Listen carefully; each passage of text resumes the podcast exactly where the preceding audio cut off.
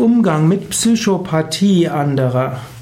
Psychopathie ist ein interessantes Wort, das eine eigenartige Begriffsgeschichte hatte.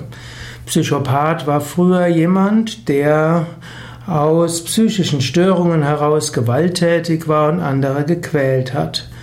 Heute wird oft als Psychopathie eine, eine, psychische Besonderheit bezeichnet, eben ein Mensch, der die Gefühle anderer gar nicht wahrnimmt.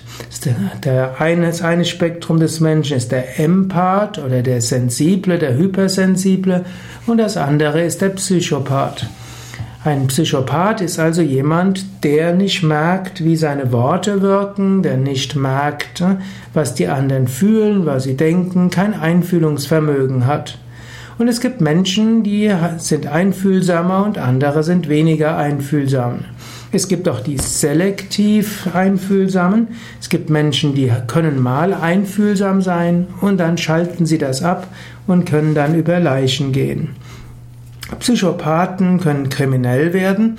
Manche Psychopathen suchen den Kick, um doch emotional beruhigt zu werden und finden ihn zum Teil über Alkohol, über Drogen, zum Teil eben auch über Gewalttätigkeit. Psychopathen können aber auch ihre, auch ihre Funktion haben. Manchmal muss man nämlich auch das umsetzen, was notwendig ist. Sehr viele der Sanierer von Firmen sind Psychopathen. Man kann das, sich darüber aufregen, man könnte aber auch sagen, ohne sie wäre die Firma vielleicht ganz pleite geworden. Manche Politiker sind Psychopathen. Wie hält man das aus, wenn man ständig Kritik wird? Manche Wirtschaftsbosse sind Psychopathen. Wenn man ständig auf die Gefühle anderer achtet, wird es schwer nach oben zu kommen.